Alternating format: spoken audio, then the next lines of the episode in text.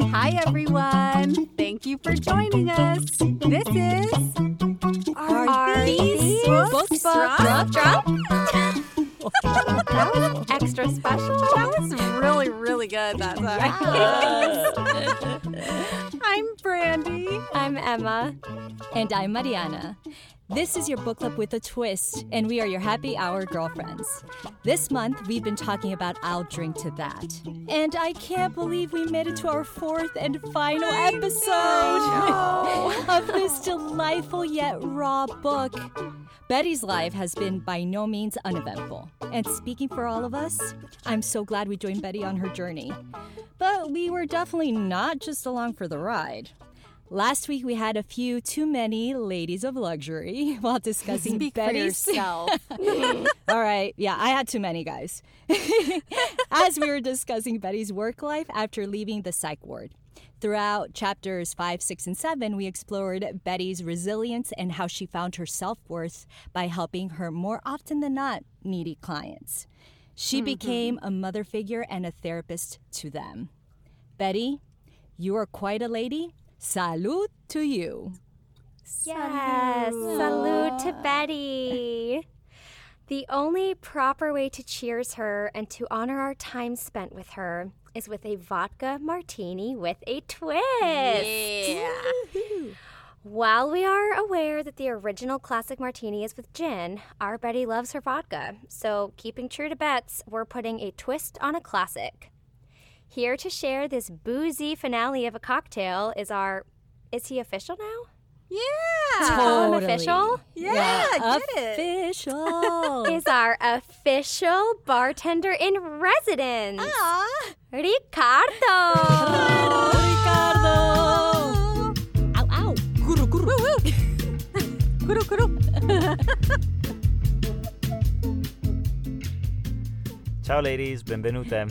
Hi. Ciao. So today's cocktail is called Kangaroo, woo, woo. Or as it's more commonly known, vodka martini. Yeah. As everyone knows, the original martini recipe called for gin, but since we're talking about Betty, I think that it's better use vodka. Yeah. Thank you. Nobody knows exactly when the martini recipe was born, but initially it was a cocktail with a 1-to-1 ratio, so 1 ounce gin and 1 ounce vermouth. Huh. Nowadays we prefer a version that are 2-to-1 ratio or 3-to-1 ratio. Yeah, I'm 2-to-1, Mariano's 3-to-1. Actually, I was going to say the complete opposite, but there you go. I mean, actually right now you can find even a 9-to-1 ratio for an extra dry martini. What? Yep. I mean, like Winston Churchill used to love, it was like pretty much gin. That's it. The most important thing for a good martini is having a vermouth that is well preserved. So I guess that a lot of people in the US had a bad experience with spoiled vermouth. So everyone was trying to go on the drier side.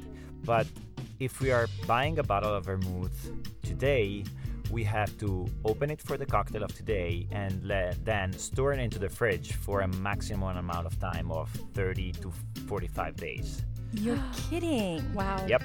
So a lot of bad things, a lot of bad cocktails happen because of bad vermouth. Mm. So it always has to be stored in the refrigerator. I did not know. I don't ever. Because the vermouth is wine. It's a fortified wine. So you can't keep the wine outside of the fridge. Wow. Yep. Whoops. Okay. So let's go deep down into the recipe of the martini. Please. It's a very easy and nice and super easy to remember recipe because it's like, I prefer the 2-to-1 version. So in this case, 2 ounces of good vodka. I'm using Grey Goose. And 1 ounce of a good dry white vermouth. I'm using an Italian one that is called Dolin. Oh, of course you are, Dolin. I would never shake a martini, so we are stirring it. So let's use this. Finally, something stirred. Yep, finally, Brandy. So let's take our mixing glass or our cocktail shaker, put like a lot of ice, on it, and then the 2 ounces of vodka and the ounce of vermouth. And stir it for a long time. We need to dissolve a little bit of the ice to reduce the percentage of ethanol in the cocktail and having a very nice and smooth flavor. So Riccardo, how come you never shake it? I would never shake a martini because then you have to double strain it, and maybe you have the dilution, but you won't have the right temperature. So the stirring process is important for these two things: reducing the ethanol in the cocktail, and having the perfect chill temperature, because it's an up cocktail. So we are gonna strain this cocktail into our martini glass or in our coupe, but no ice involved. Right. In this particular case, we're gonna do a lemon twist, even if the original martini recipe called for orange peel.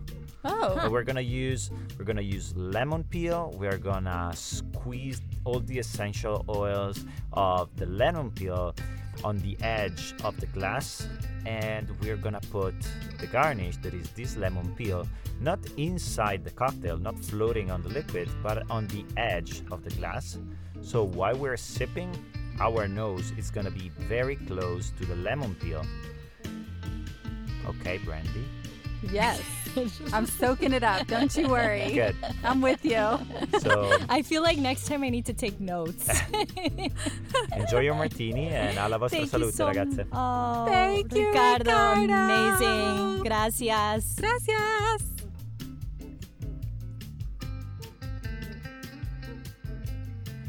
All right, ladies. Cheers. Salute. Salud. Salud. I've been so excited to get to a martini. I have too. I've been dying to get to this martini. Yeah, both of you are vodka ladies, so I knew this was coming. I'm actually not. I prefer gin. Really? Yeah. I like a dirty vodka martini. I never would do vodka with a twist. So this is just for Betty. I have a question for you, Emma. How dirty do you like it? I like it pretty dirty, Mariana. I like it pretty dirty. I want at least privacy right 5 olives. I like mine extra dirty too, especially when I do like a pickleback martini. I like that like really dirty. Yeah, you taught me that. That's my new favorite thing. Oh, it's so good. See, but with this, because I usually don't like lime as much as lemon in my drinks in general, so I am very excited about this lemon garnish because it's really giving me all the freshness and the summer and the all of it. Brightness. So I love it. But I feel like I definitely need to try the orange peel at some point. When Riccardo said that, I was like, oh, that sounds so amazing. It does. Also, did you know that the original vodka martini was called a kangaroo? No, I had no idea. Like, when he said that, I was like, wait, are we doing the right drink right now? I know. I was like, that's not the name of our cocktail. Wait, but did he tell us why that was? No, he doesn't know why. That's just what it was called? Yeah, I don't know where that history comes from, but apparently the first time someone made a martini with vodka, they were like, this is the kangaroo. Maybe it was in Australia.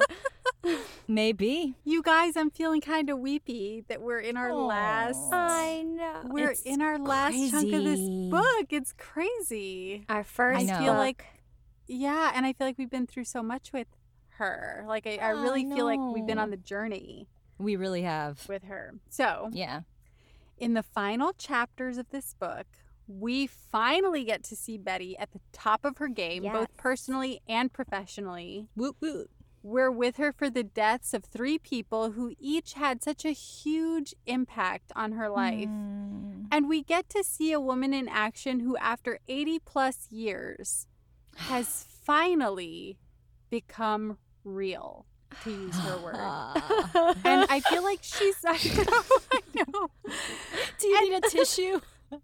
I feel like she's never more real than in those intimate moments. Even early on in her time at Bergdorf's, she's never more real than in those intimate moments helping women get dressed in her dressing room. Many of them, and even their children at this point, have become like family to her.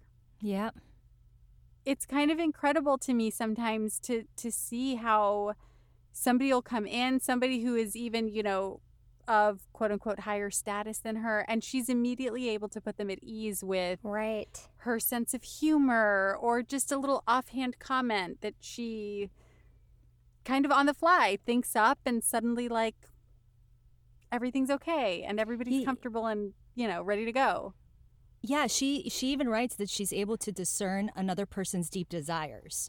Like she's able to somehow have this quiet understanding about where they're coming from and when they actually need, even though they don't necessarily know how to express it or they don't even know themselves. Right. But she's able to kind of feel them out, which is incredible. And she uses that information she does to help her do her job. Yeah, it's pretty incredible. You know what this relationship of Betty to her clients really made me think of? I don't know if you know this about Riccardo, but he's a huge fashion snob. He's very into styling and very into clothing. Oh. And he has one store in his hometown in Reggio Emilia in Italy that he shops at. And Fabio is the owner of the store. Fabio. And they have built this beautiful relationship. Like Riccardo will come in and Fabio will like drop everyone else that he's helping to come and like help Riccardo. He actually, when we were in Italy 2 years ago, whenever it was that we were picking out his wedding suit, Fabio opened the store on the one day that he was closed so that he could just help Riccardo find his suit. So I've seen it firsthand. I've never had a relationship with anyone in fashion like that, but I've seen it firsthand how you really do build these relationships with people because they know what you like, they know what looks good on you, they make you feel comfortable, they make you feel at home when you're there. Exactly. It also made me think of all the women that used to wax me when I got Brazilians. What do you mean when you got? All right. You don't like do when I used to get Brazilians. You don't do them anymore? Well, now during quarantine, I'm assuming. No, right? I'm over that. But I used to like go to the same woman, and she used to just like make me feel really comfortable, and she would like talk to me. Oh my God, yeah, they're great at that. Right? That's the other comparison that I had when I thought of this. I remember the first time I went to do that, it was so jarring because the woman, I like laid down or whatever, and you know, they pretty much tell you to spread it. And then the woman was immediately like, so how's your day going? Right. And I was like, oh my God. What? Yeah. And then as soon as I started talking about my day, it was like, oh, okay, yeah. This is hilarious that both of you have done that. I have never gotten my we hoo-ha. Have to go. I knew you were going to say hoo-ha. I was waiting for you to say hoo-ha. How'd you know? Well, one thing that I did want to talk about was I sort of really love the refinement that Betty's process at the store has taken on at this point in the book. She talks about the woman who comes in sort of going through a life change with her kids, going off to college, and her wonderfully supportive husband sort of applauding the new and different looks that Betty finds for her. And then when that same woman comes back with her teenage daughter who isn't so supportive and who's making her mom doubt herself and her choices, Betty's really quick to step in, distract the daughter with clothes of her own to try on, and then she asks that woman not to bring her daughter back with her next time, but to bring her husband back instead. And it goes back to what we were just talking about. She's so perceptive to what people need. And she goes beyond the bounds of what her job actually is in order to ensure that the women who leave her dressing room leave there feeling amazing. Yeah. I find that to be a very interesting point because I know that I always am basing kind of my perspective on things, basing it off of the person that I'm with. Yeah. So it's so incredible that she was actually like she was in tune with not only her client, but how her client changed depending on who was with them. And I think that was so important. Because it would be very different if the three of us went shopping versus me with Andrew, you with Jason, or you with Riccardo. Right. Versus us with our moms. You know, it's a different feel. But beyond just that shopping experience, it's also what you're going to take with you into the world after that moment about those clothes that you buy. You know what I mean? So I feel like Betty knew this woman, when she's shopping for clothes with her supportive husband, anytime she wears those outfits, she's going to feel amazing because the first person who saw her in them thought she was looked great. Yeah. Yeah, versus her daughter who was like doubtful of it. So anytime she wears those clothes, she's going to be like wondering, do I actually like this? Do I look good in this? And Betty knew that. One of the, I think it's also in this section in the book that her therapist tells her that she would make a great lay therapist. And Betty comments on the plants that she's brought him over the years and says that they both like to watch things grow. And in a lot of ways, she has been like sort of a therapist to these women. She's listened to their problems. She's provided guidance. And she keeps them from indulging too much in retail therapy. She makes a point of saying repeatedly how she doesn't let women buy things for the sake of buying things because everything in the store is expensive. She really wants them to love the things. Yeah, that makes me think of this quote that I wrote because I loved it. She says, "The lust for clothes is a brilliant defense mechanism.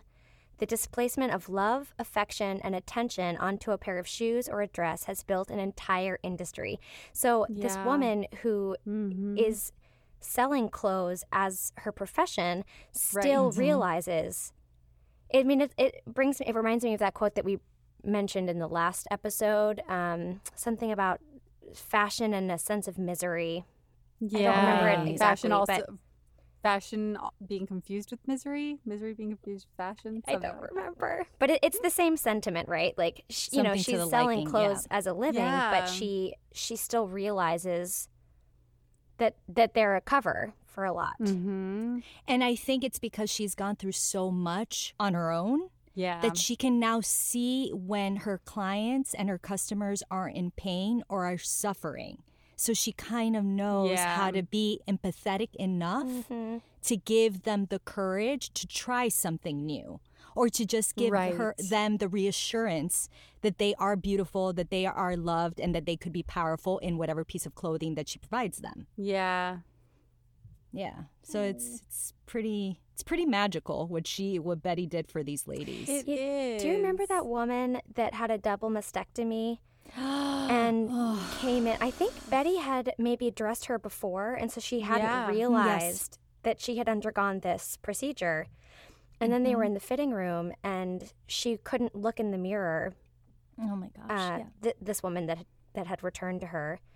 And Betty was there to help her feel beautiful again and reconnect to her body and what felt good, which also ties into Betty had a single mastectomy, but that seemed to just kind of be thrown in there.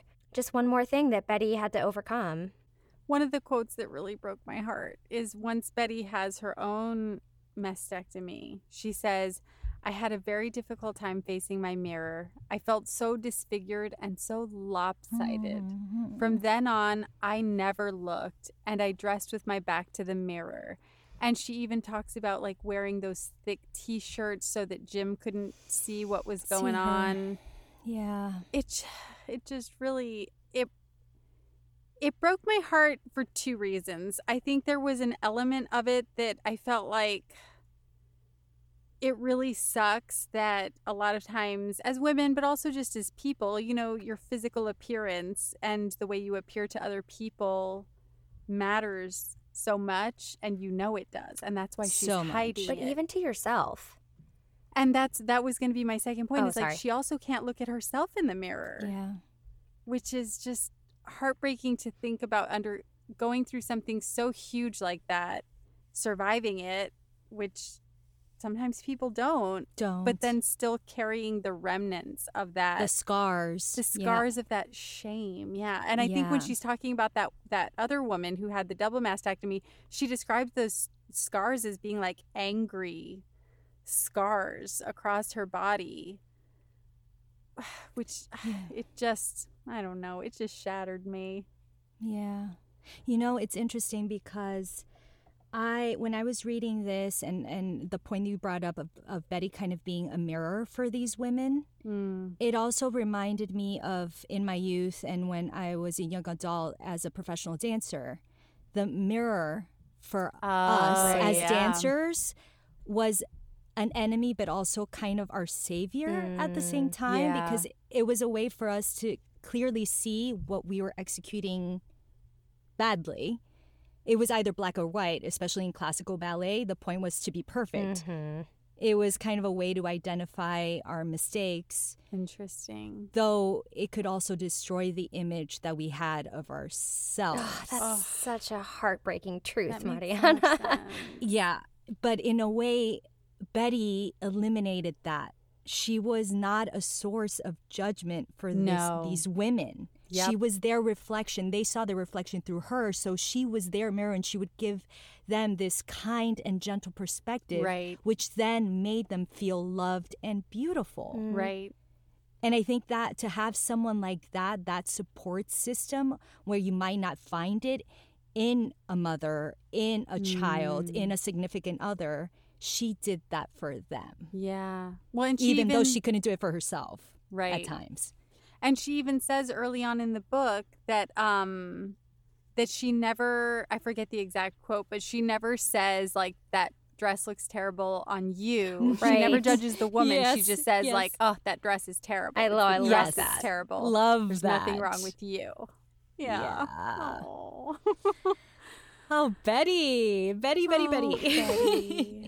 So then she returns back to work after she had her operation, like 6 weeks after the operation. Yeah, she was ready to get back to work. Which I totally understand. I mean, yeah. I think that place of work for her was her safe haven. Like, that's... Oh, yeah. She needed that, which I totally relate to. I understand that feeling of needing to be doing what you love and be busy and...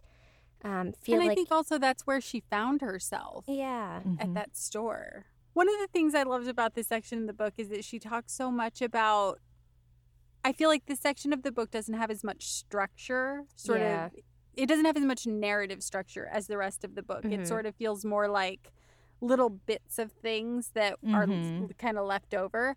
But she talks a lot about her clients, her longtime clients, the children of those clients, sort of notable clients that she's had, and this sort of like makeshift family that she built out of her clientele. One of the stories that I loved that she told was about Walter Cronkite and his wife coming in year after year for their, to make their Christmas list and to get gifts for everybody and stuff. And I noticed that Betty shouted out the fact that they had had a rock-solid marriage of 65 years, which I think anybody has to admire. But the fact that Betty called that out kind of hurt my heart for a second, because I think it's something she very much would have liked to have had. I know. That's something that she always, I think, desired but never quite got there. Yeah.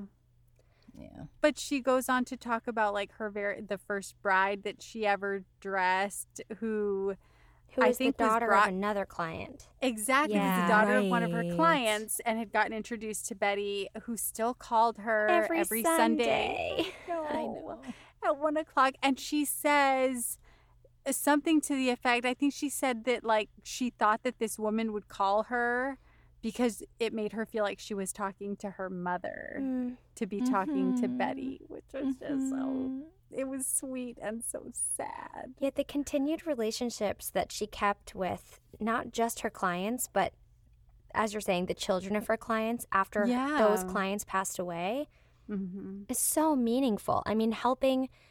the kids pick out the outfits that their parents were going to be buried in because she knew what their favorite outfits were, because she picked them out for them. Yeah. What a beautiful way. And how to even conserve their clothes, too, after they passed away. Right. Like, she would give things as gifts. Yeah. Yes. Right. The job doesn't end. For her, the job doesn't end after you dress them. It's to the end and beyond. Yeah. It honestly made me think, at a certain point, she kind of starts talking about clothing as memories. Yeah. And I think there's something so powerful about wearing something that once belonged to somebody that you love. I think she mentions at some point some client who comes in who's getting dressed for some big event, and they try on dress after dress after dress. They can't find anything. And finally, Betty ends up digging something out of that client's mother's wardrobe, and that's the dress she ends up wearing, a dress that used to belong to her mother. And it made me think, Jason's mom recently passed away. It's been less than 6 months, and he kept a sweater of hers. It's kind of like a sweater jacket. She used to wear it like in the mornings and stuff. California mornings, they can be a little bit cool. But I've seen him put it on a couple of times and just sort of wrap himself up in it like it's a hug or something. And I think there's just something so comforting about holding something tangible that not only belonged to somebody that you loved, but it takes the form of who they were in a way. Yeah. And you can put it on yourself, and it's almost like they're wrapped around you. And I feel like that was something Betty was like tapping into, even from a young age, when she talks about playing in her mom's closet or her grandma's closet. And she says, I didn't need friends. I had these clothes. Like, these were the things that were playing. It was more about the memory as opposed to the actual piece. Like the essence of those people attached to those. That is so clothing. Beautiful. Oh. I think about often my dad is a devout Cubs fan, and he has this ratty, beat-up Cubs hat that he's had. Aww. I don't know how long he's had it for, but, you know, that's his essence to me. Like, that Cubs hat is my dad. And it just, like, makes me cry, you know? Like, that there can be something like that that's left behind. It's a treasure. It's a treasure. I think it's the same with smells. You know how some certain smells really like trigger memories, whether good or bad. You whiff something and you're automatically brought back. Yeah. I think it's really cool that clothes can do that too. Well, and I think to your point too, Emma, about smells, like clothes carry smells. You know what I mean? Jason still hasn't washed that sweater jacket of his mom's because it smells like her, and he like... That smell brings him so much comfort. Oh God, I'm so sorry. Oh no, no! So it's just sorry. Like it's such a real, beautiful thing. I think it's really also such a tribute to this section of the book because, in a weird way, Betty is getting up there in age at this point. Yeah, and I think 86 when this book is published. Right. Yes. And at some point she talks about how people in her life are passing away and how she never crosses names out of her book. You don't cross out somebody's name because it's not like that they never existed. So like we're all getting emotional talking about this stuff, but I do feel like it's in these chapters too that like she's beginning to lose people and she's sort of entering these sort of twilight years. And it's such a lesson for us to be, and it's such a privilege for us to be reading her story, because being at that age and then starting to make all these realizations and seeing when people around you have left, how she used to say that she was alone, but now not having those around her who have made a significant impact on her, now they've actually left. Now she really does find herself alone, and that's where the growth, she says, that's where her growth started or was ignited. Right. So it's very interesting that it's like later on in life, like having all these people leave her and cross to the next chapter in their being. Yeah. That's when she starts making all these realizations of growth and involvement as a human. And it's in these final stages of the book that she loses three really important people in her life. Are we getting into this? Are we? I guess we are. If this is not a segue, I don't know what is. So it's interesting because we understand that Sonny, her husband, passes away before Jim, but she mentions Jim's death first. Yeah. Mm-hmm. I thought that was so weird. What did you guys make of that, if anything? You know what? I actually thought that it made perfect sense because Jim left her with a lot of realness, a lot of real things. He contributed a huge amount. Yeah. Yeah. He provided her with kindness and honesty, which I think kind of influenced her inner strength to then... Totally. Become the woman that she, or the icon that she became. To become real.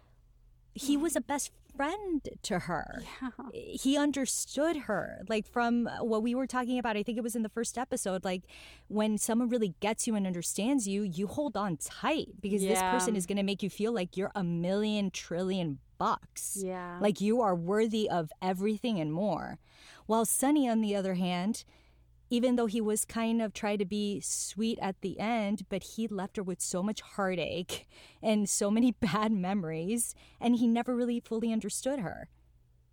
Like, it just makes sense that she would go on and on about how it felt to lose Jim initially as opposed to losing Sonny, even though it might have been chronologically, it might have been the opposite. And she says about Jim, that she says, I was ready for someone to take me over and teach me how to be a grown-up woman. Yes. Which, like, initially, actually, when I read that, I'm like, no, Betty, like, you don't need someone to take you over, you know, like, right. The feminist in me is like, you don't need a man to do that for you. Well, and she's also so strong. Yeah, but I don't think she knows how strong she is. Exactly. But yeah, when she words it that way, you're like, what are you talking about? But I think that her strength in hugely is in part to because of Jim. That sounded really weird. Do you know what I'm saying? No, but I understood exactly what you were really. I mean, as actors, do you guys ever have this experience where, like, you want to play a role a certain way, but it's not until someone gives you permission to play the part in that way that you're like, oh, now I can really do it. And I feel like in some ways that's Betty, where, like, I think she knows the person that she is. She just needed somebody to come along and give her the confidence. It's the woman in the dressing room who needs her husband there to say, you look fucking great in that. And to that point, Carol, her mother, always questioned her relationship with Jim. That's right. Always said she didn't understand the relationship. He's not rich enough. They don't come from the same background. Though Kathy, her daughter, always this sort of free-spirited daughter. Yes, thanked Jim for taking care of her mom. Mm-hmm. So there you go, two different perspectives and two different senses of approval. And she was going back and forth of whether, but Jim did what she needed for her to be like. But I have to say, I think they sort of took care of each other, because also in this part of the book, she talks about how Jim didn't necessarily have, it sounds like Jim was very good with his money, but it doesn't sound like he had a ton of money. And when she starts talking about their travels together and stuff like that, she does sort of mention that she's able to call in a couple of favors and stuff like that for places to stay. Otherwise, they would have never been able to take these somewhat extravagant trips together. And one of my favorite things about this part of the book when she's talking about their travels is she sort of always portrays Jim to be this quiet guy. We don't get a ton of information about Jim's personality necessarily in the book. And I loved when she talks about their trip to Ireland and his sense of humor coming alive because he's with his people. And she says, the place felt so familiar and comforting to me as well. I was back with the people who had raised me, after all.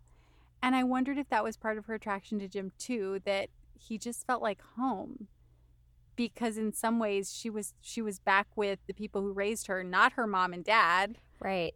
But the people she spent so much time with in the kitchen. Mm-hmm. Exactly. Guys, before we move on, because I really wanted to ask both of you this question, didn't you find it very interesting that she never got divorced to Sonny? Yeah. Yeah, I was thinking about that. I mean, again, that was like a really big deal. Divorce. Then it wasn't. Yeah. It wasn't very simple.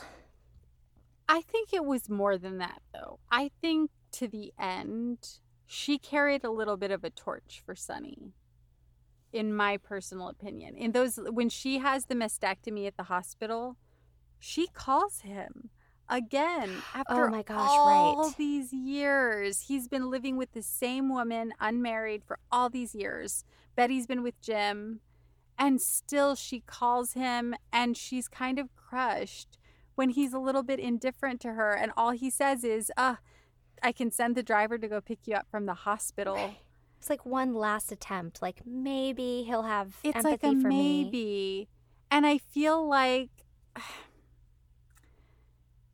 there's something there for her, but I feel like Sonny, I feel like he sort of couldn't stand the reflection of himself that he saw in Betty's eyes, if that makes any sense. Mm-hmm. I think when she looked at him, he could see all of the potential that she had seen in him at the beginning squandered. I feel like every time she looks at him, she's seeing that gorgeous guy on the beach that she met, and now he's just kind of this old drunk guy.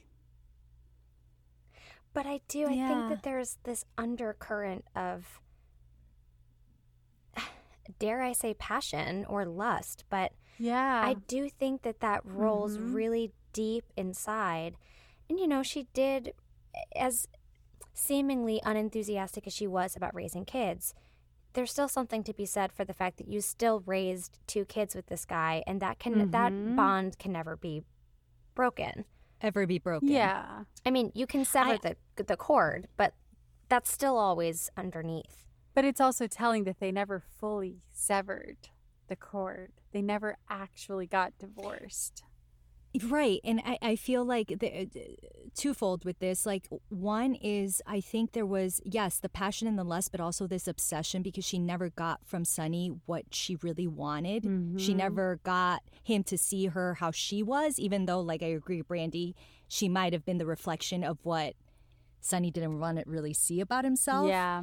But she never got that from him. She could never really see him looking at her the way she wanted to be looked at, which she got from Jim. And also the other thing, because of the times, I'm wondering if there was still this mentality that they needed to belong to someone because of the times. They were already married, so they already shared the last name. Like, did they needed to just stick with that because it was... Their marriage started during the Great Depression. I don't know. But I mean, I don't know if it was more of like a traditional thing. But he's living with someone else at this point. So I think like tradition's kind of like out the window. And he's living with the same person. He's very faithful. Well, I don't know faithful, but he does stay with this person who seems to love him because she takes care of him until he dies. Right. This other woman. The tradition is out the window, so why not just get divorced? Because that was untraditional. Like, that's... But there's no secret to the fact that they're living separately. You know what I mean? Like, it's not like anyone, the jig is up. Like, you know what I mean? I know. At this point. It's just interesting. And Jim kind of understood that and went along with it too. Right. I don't know if we actually mentioned the quote, but we haven't, but I'm ready for it.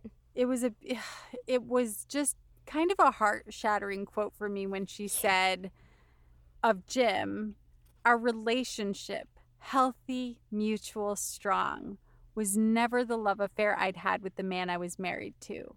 And Jim knew it. And yeah,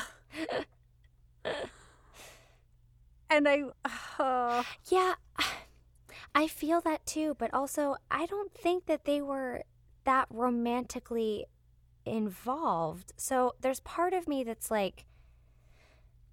You mean Jim and Betty? Jim and Betty, yeah.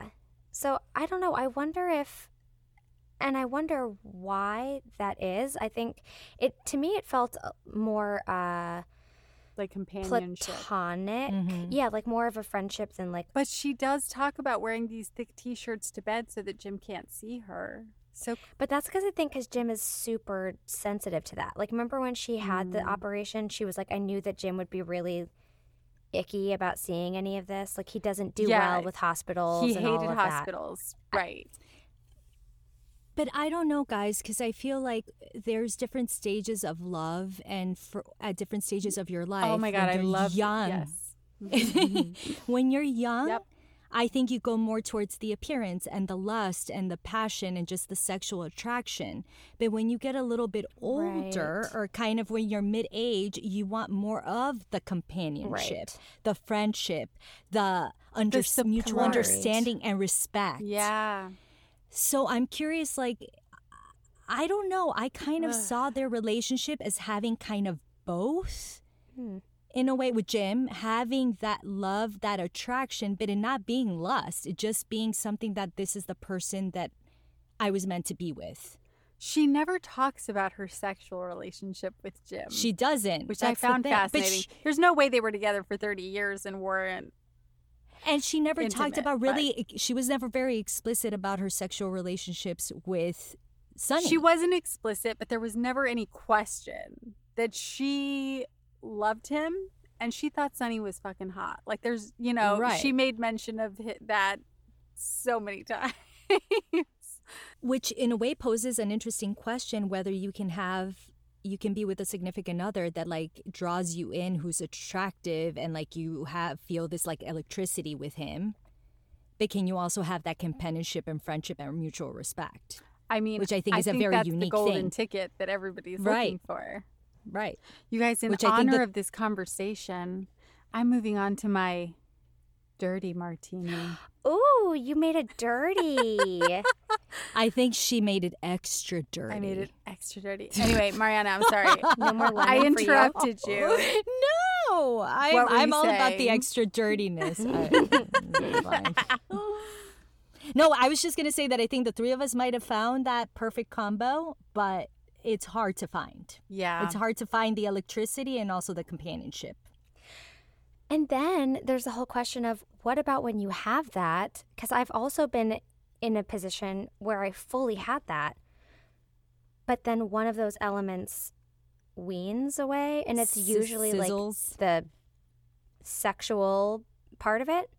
So, like, what do you do then when you're still in, like, a very deep relationship with someone where, like, you're connecting with your souls, but then you're not really, like, sexually attracted to each other anymore? Because then what do you do? That's a very real circumstance. Yeah, and it depends on each couple, because the three of us we've met our significant others, like we've mentioned before, at very different stages. At different times, yeah.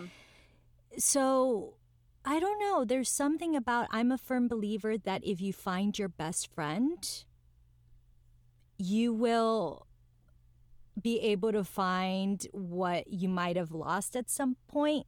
If it was like the sexual, like, let's do it right now. Let's flip the table, or let's go into the bathroom. Oh. You'll be able to. Excuse me.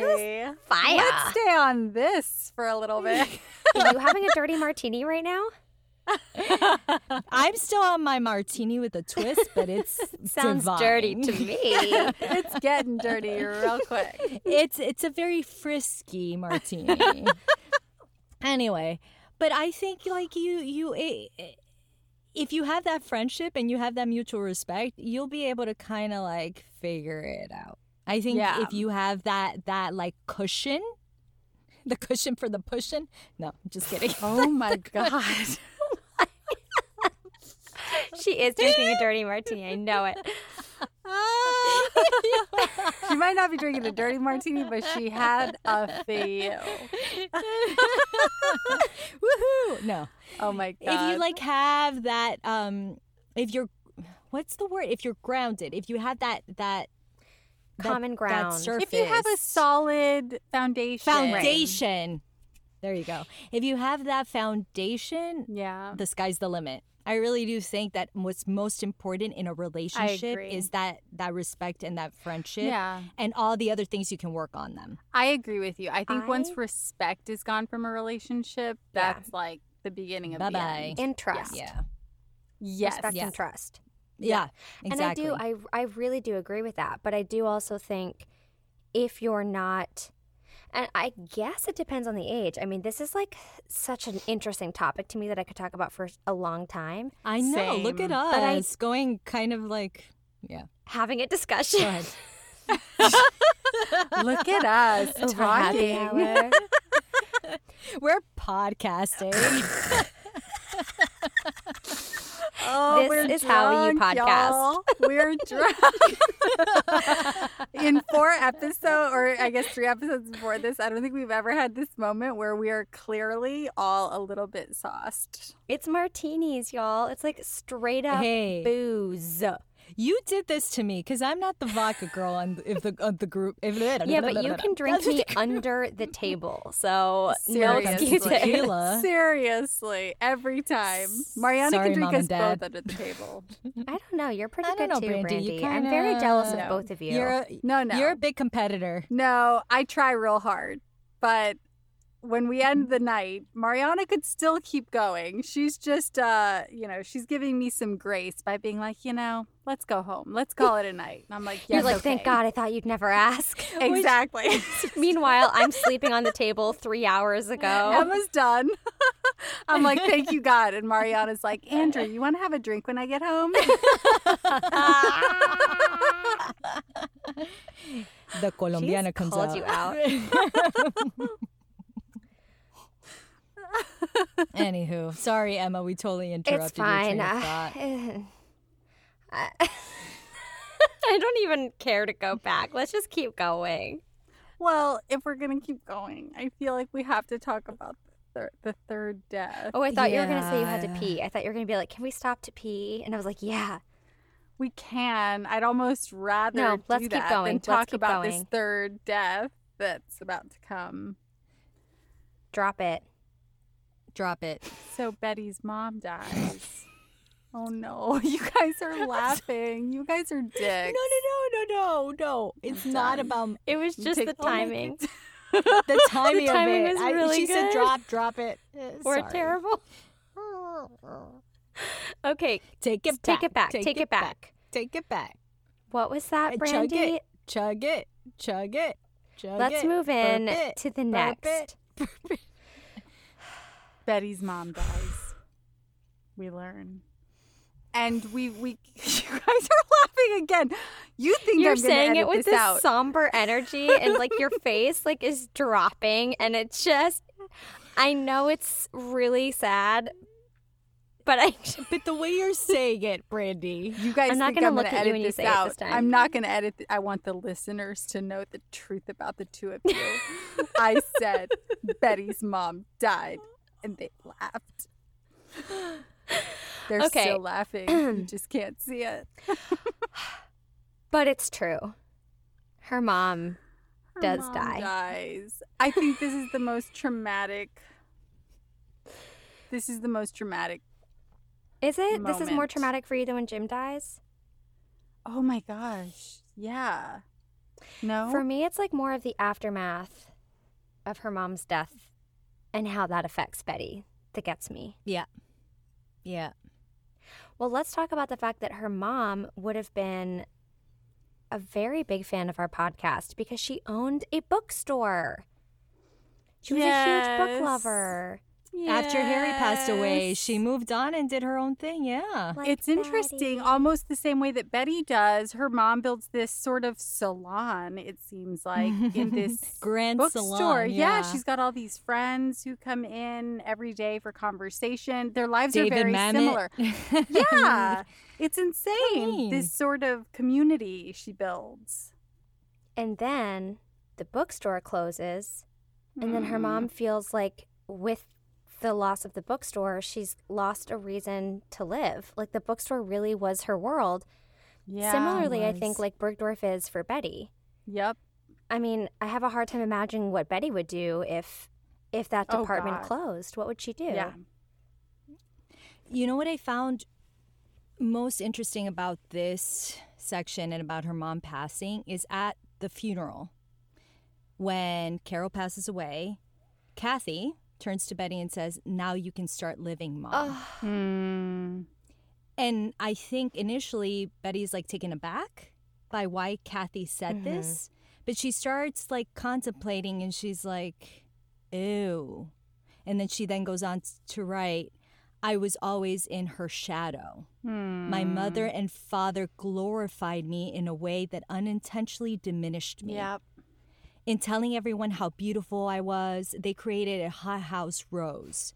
They would have done anything short of murder to see me married to the richest man in the world and living on a yacht, in a penthouse, and more.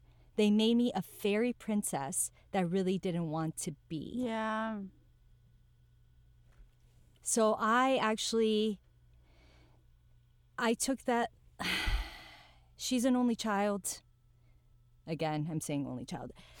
She had this pressure on her throughout her whole life. Her mom created this pressure of her trying to be something that her mom wanted to be that she didn't necessarily want. Her mom never wanted her to be a saleswoman.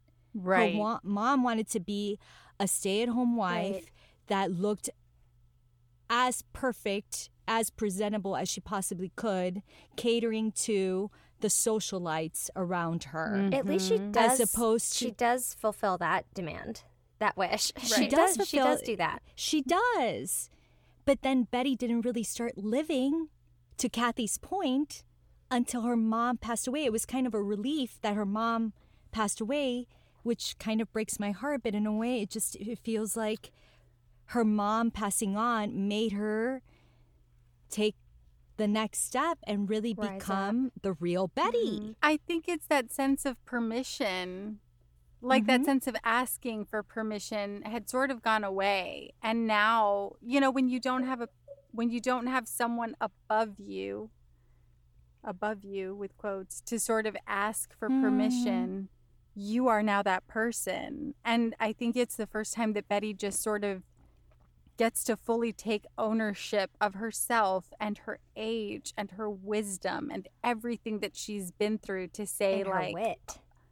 her wit. Oh, my God. That gets her through so much. That gets her to so many places, opens so many doors for her. Yeah, it makes her so much more confident. Yep. Yeah, I mean, even when Mr. Niemark gives her her first sort of test after Betty talks about this, the possibility of the solutions department, her very first quote-unquote client is Mrs. Paley, this New York socialite who Betty's supposed to sort of help. And Betty says, like, this woman could dress herself in anything and she'd look fabulous. Like, there's really nothing I can do with this woman. But the second she walks into the dressing room, the first thing she makes a comment about is the woman's hair color, which is such a topic of conversation, I guess, in the tabloids and for so many people.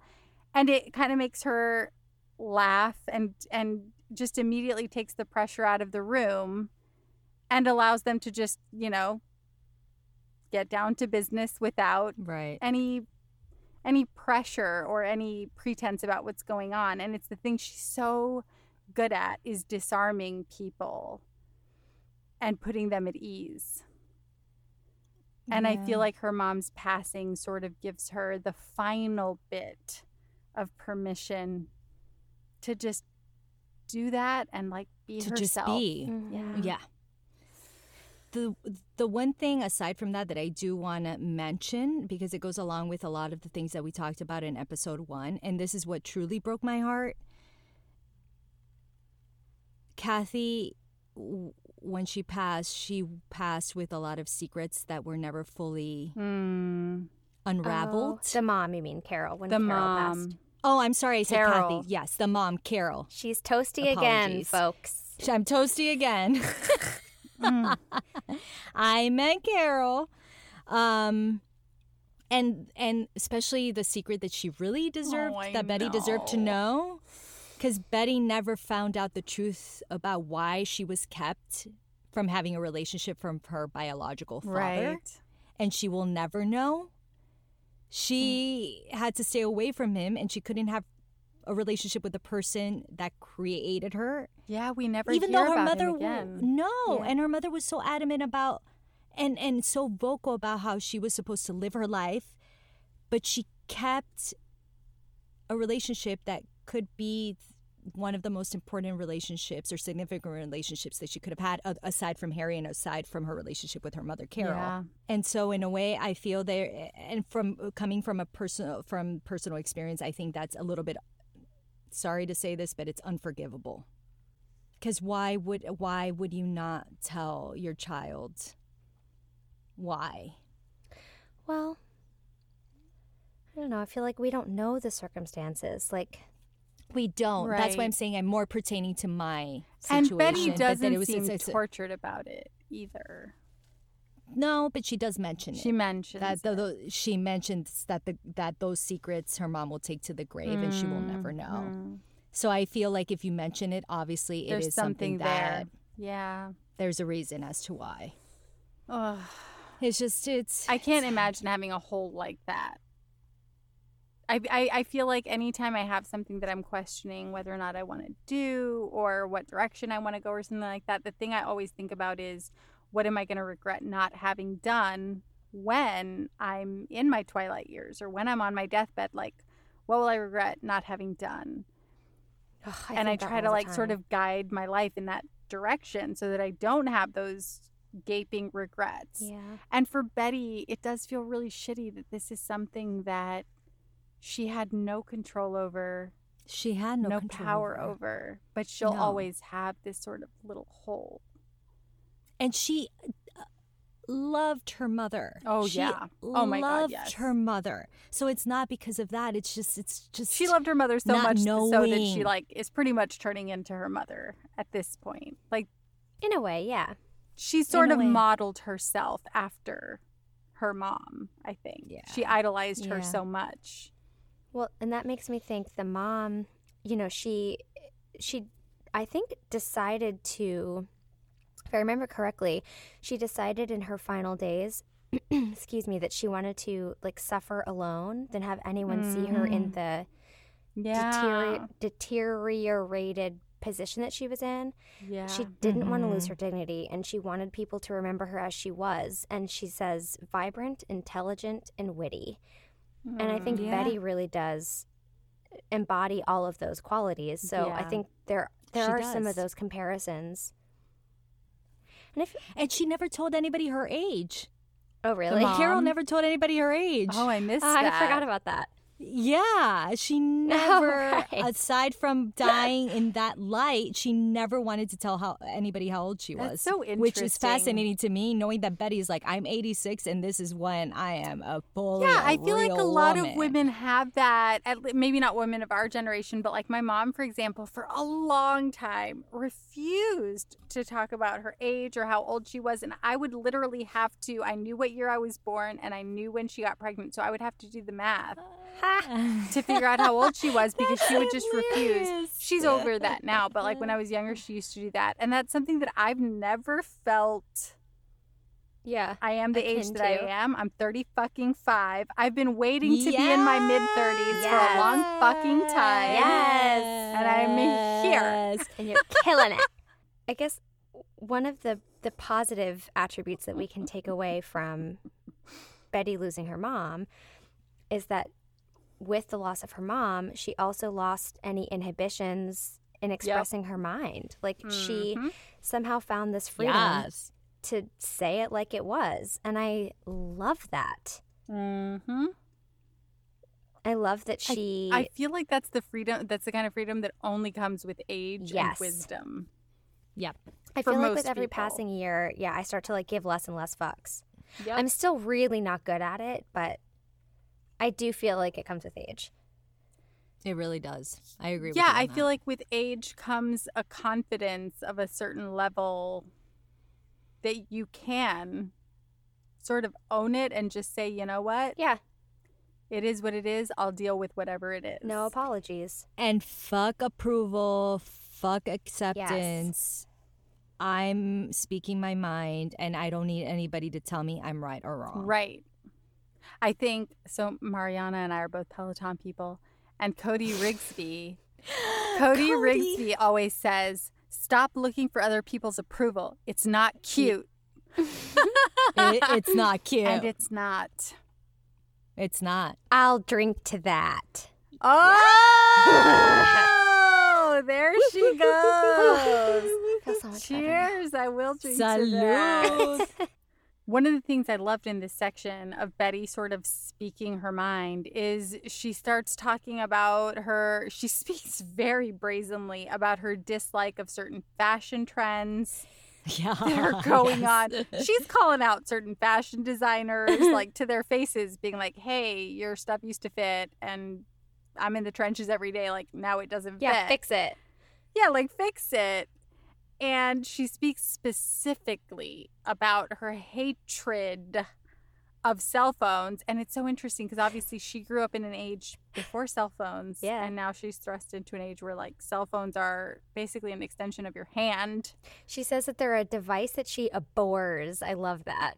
She fucking hates them. Abhors. But I found it so interesting that when Patricia Field of Sex and the City comes into... the solutions department looking for wardrobe, Betty doesn't mind so much when Patricia's getting calls constantly and she jumps on the phone and suddenly she's like on an interview with some publication or whatever, you know. And I thought that was so interesting. And then I realized, you know, there's such a mutual respect there for her with certain people. Mm-hmm. Patricia Fields labeled Betty as an architect because she was so precise about her work. And I mean, Patricia Field, come on. Sex and the City. Have we talked about who Patricia Field is yet? I don't know if we did talk about it. Costume designer for Sex and the City. Right. And there were so many. There were so many costume designers who, I mean, Betty started a whole other department, which now the name of it is leaving my brain. But in addition to solutions, there was a different department that sort of catered itself to specifically the TV film industry. That's when Patricia Field came in. I mean, she worked with Woody Allen, which I'm hesitant to. Meryl Streep, Candace Bergen, like Mia Farrow, Liza Minnelli, all of these different stars, and wasn't fazed by any of them. Raging Bull, whoever the costume designer was for Raging Bull, like it's endless. So anyway, all of that to say, I loved that she's talking about her hatred of these cell phones, and yet when Patricia Field comes in, it's like, you know what? Whatever she has so much respect for Patricia that it's like, that's fine. We'll take care of business. Excuse me. Oh, my. Oh, did you hear that? Betty would respect it, I think. I think she would. You were speaking your mind unintentionally. You were owning your truth, Emma. My truth is acid reflux. Oh, for right now. God. So we get to this point in the book where Betty has sort of lost. I mean, she's got her children, for sure, who she... Adores, and she seems very proud of them. They seem to have taken very individual and different paths in life, but she's proud of both of them for what they've accomplished sort of in their own right. Mm-hmm. But I feel like the people she used to look up to or used to look to for support, those people have passed. And I feel like she is now that person for her clients, for her kids, for herself. She's that person who she has to look to. I think at this point she's even stopped therapy at this point. Oh, yeah. Well, and the thing, because I was remembering that you mentioned, I think it was the last episode, when she's starting at Bergdorf and she's looking up at the building and she's like, Candyland. Yeah. Like, and then here at the end of the book, she says that she started to develop that candy store syndrome where when you're looking at a lot of sweet things... Yeah. You start to gag on it after a while. Mm-hmm. So this to me, I'm not saying that I still think it's her Candyland, but it has a different meaning now. You know, it's not, now it's just like work and profession, and it's lost a lot of that magic, which is natural when you've been at the same place for so long. But well, in a way, she's conquered it. I feel like she sort of walks around now like, now what? Yeah, like, now what? Or, like, also she's just got so much ownership over this store in a way. You know what I mean? She's been walking these aisles for so many years. She knows everything. She knows everything. She's so proficient at what she does. And I think that's what I loved so much about this section of the book is she runs her store and her life. Yes. With so much precision and ownership and just love. We get to see so much about her routines. The way that she categorizes her clothes in her 12 closets. That pissed me off. I won't even. The precision in which she talks about, like, hanging them and the sequence, you know, like prints and then stripes and by color.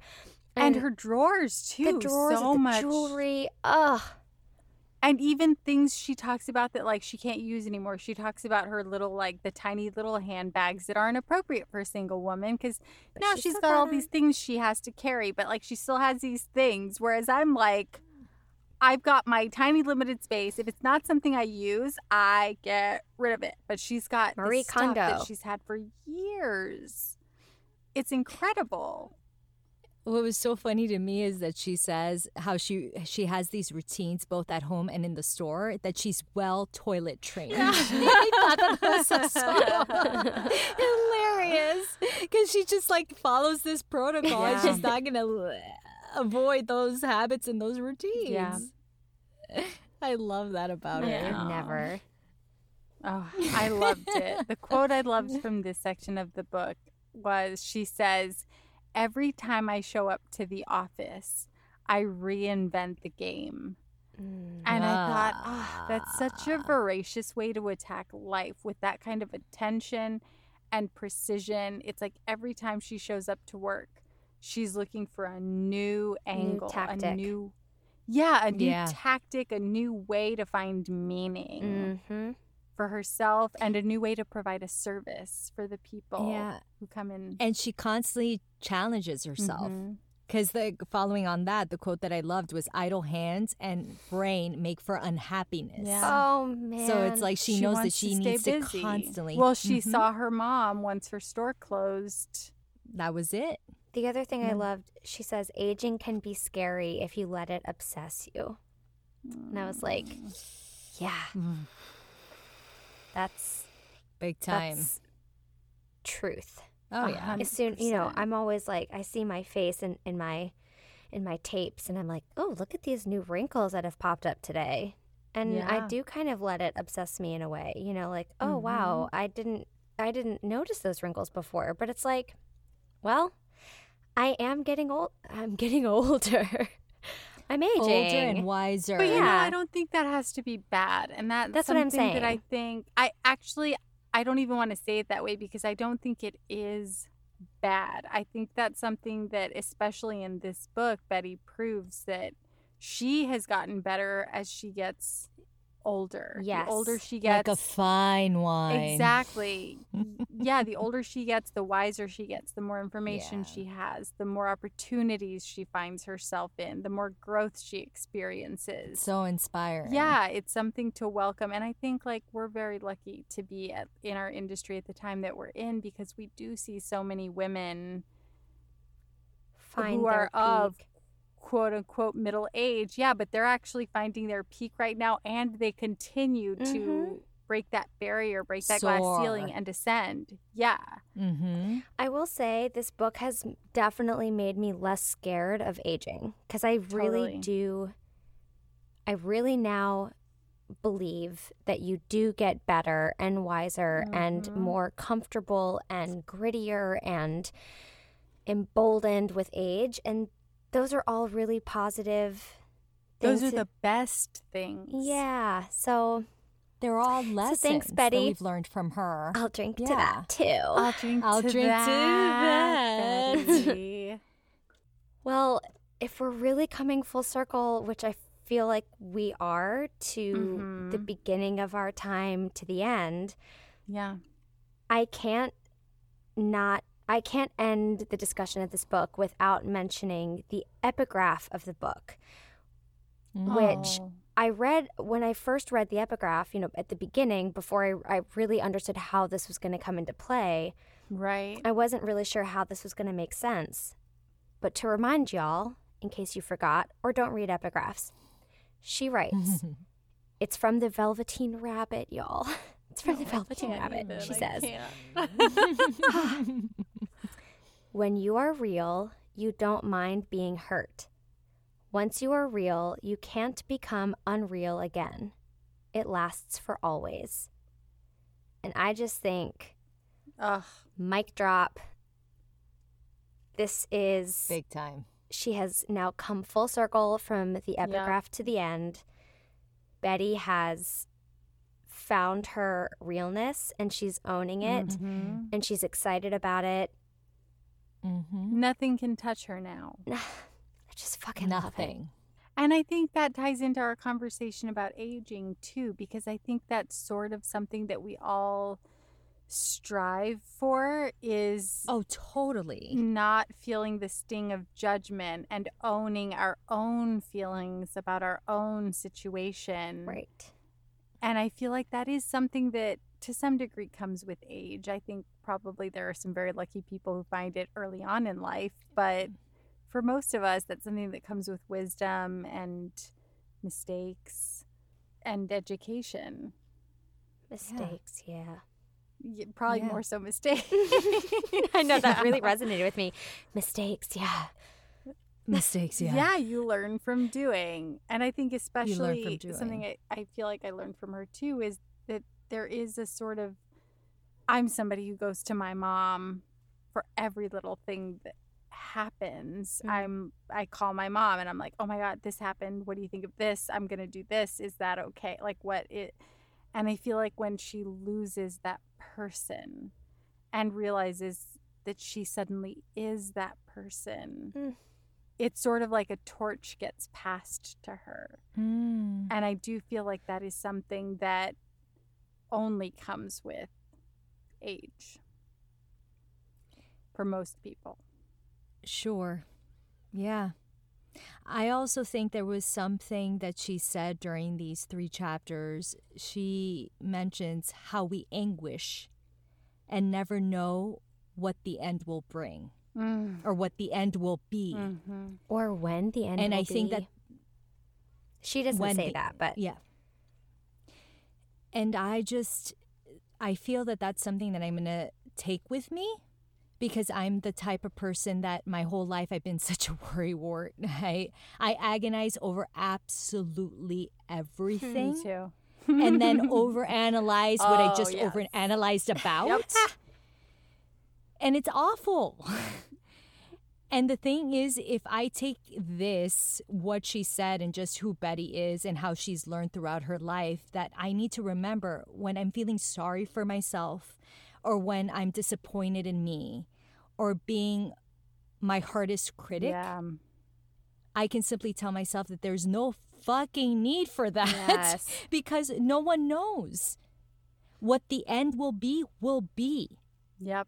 I just need to speak my truth and knowing who I am, and it will guide me. It's also probably not going to be that big a fucking deal when we're 80. Whatever it is. You know what I mean? Exactly.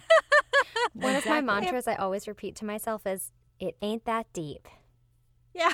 It ain't that deep. And most things aren't. Yeah. Yeah. And then I'm like, yeah, no.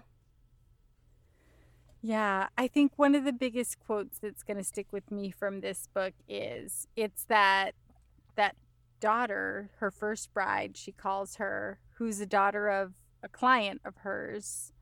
I don't know if you guys remember this, but Betty at one point doesn't get her the New York Times estate section of the New York Times. Yes. Yeah. And the girl calls her every Sunday at 1:00, which we mentioned, and Betty sort of flippantly mentions it to her. I didn't get my real estate section, like, no big deal, but like she's kind of upset about it because she reads this section every Sunday. And the girl, I shouldn't call her girl because she's a grown woman at this point, but I feel like Betty thinks of her still as the girl she met. This woman drops off a copy of the real estate section of the New York Times for Betty, and the doorman calls up and says, hey, this is here for you. And Betty's like, what on earth? Like, I could have gone out and gotten this myself. Like, she didn't have to do this. But she says, on some level, grand gestures are always absurd.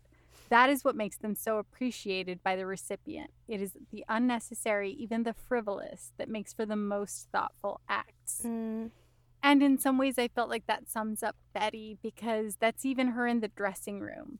It's not her job to worry about what's going on in the personal lives of these women or what their passions are or what their hopes are for their future. But she goes the extra mile, and she thinks about those things when she's dressing them. Mm-hmm. And she brings that into her dressing room with her to hopefully make their experience a better one. And I thought that was so, that in itself feels like such a grand gesture. This may be of the same note, but to spice it up a little bit. Yes, thanks. And to bring some closure to our closure of our first book. What is one thing that either of you took from her story or her writing, in the same vein of kind of where we are, but what's one thing that you took that you want to try to incorporate into your life this week, like a fun little experiment? Like, for instance, this book has made me feel like I want to try to look presentable when I leave the house now.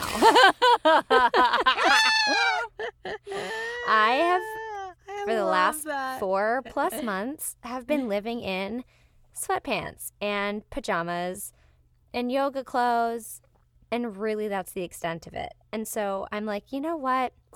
I could put a little more effort and put on jeans, maybe something that doesn't have an elastic waistband. So I'm going to try that this week. I love that. I think for me, this idea of I'm not a very whimsical person. I plan things. I like things in my calendar. Yeah. I'm that kind of a person. So I think this idea of the grand gesture is something that has really stuck with me. So I think this week I'm going to try a grand gesture. I love that. Ooh. I'll report back and let you guys know how it goes. Please do. I love that. I will. Well, along those lines, I'm thinking that I'm going to speak my mind even more. Oh, ooh, I can't wait. Or should I be very scared? That might be very scary. Exactly. No. What if she did it right now and was like, I'm going to call you both out on something? No. It's funny. It's like how art imitates life. Like, I feel that reading this book and reading about Betty's journey and also now creating this podcast with both of you, It's somehow ignited this passion for me to be able to speak up and share my thoughts and opinions and my personal stories, because I feel like I'm in a very safe zone with both of you, and it's become such a beautiful thing for the three of us to explore during this time where the world is, as Emma said, on fire. On fire. But then you two have been a source of just like comfort for me. Yeah. So it's just allowed me to become someone who is very excited and driven with my own opinions and my own self-worth. Yeah. So I feel like Betty and you two have really ignited something that, watch out. Oh, God. No. You know what? I'll drink to that. Oh, I love that. I love you guys. We're not getting sappy. This is not closure. This is just the beginning. No, this is just the beginning. Okay, you guys. Thank you so much for listening. A huge, big, giant thank you to Jimmy Fontanez and Meteorite Productions, as well as Text Me Records for our music. If you haven't already, please subscribe on Apple Podcasts and leave us a 5-star review. A fabulous 5 stars. Review. Even if you didn't like it. Just we'll take it. Click the 5 stars and write nothing. Yeah, please. Whatever. Drop the 5 stars and run. They love us. Come on. And you love us. And have you followed us on Instagram yet? Have you? Come on. Well, if not, head to @AreTheseBooksDrunk to find out what next month's book selection and cocktail pairing are. Yeah. So that you can read along and sip along with us. Cause it's always happy hour. Oh my God. That was horrific. That was the first time we tried that. Cheers, you guys. Salud, ladies. Salud. Love you. To Betty. Bye, you guys.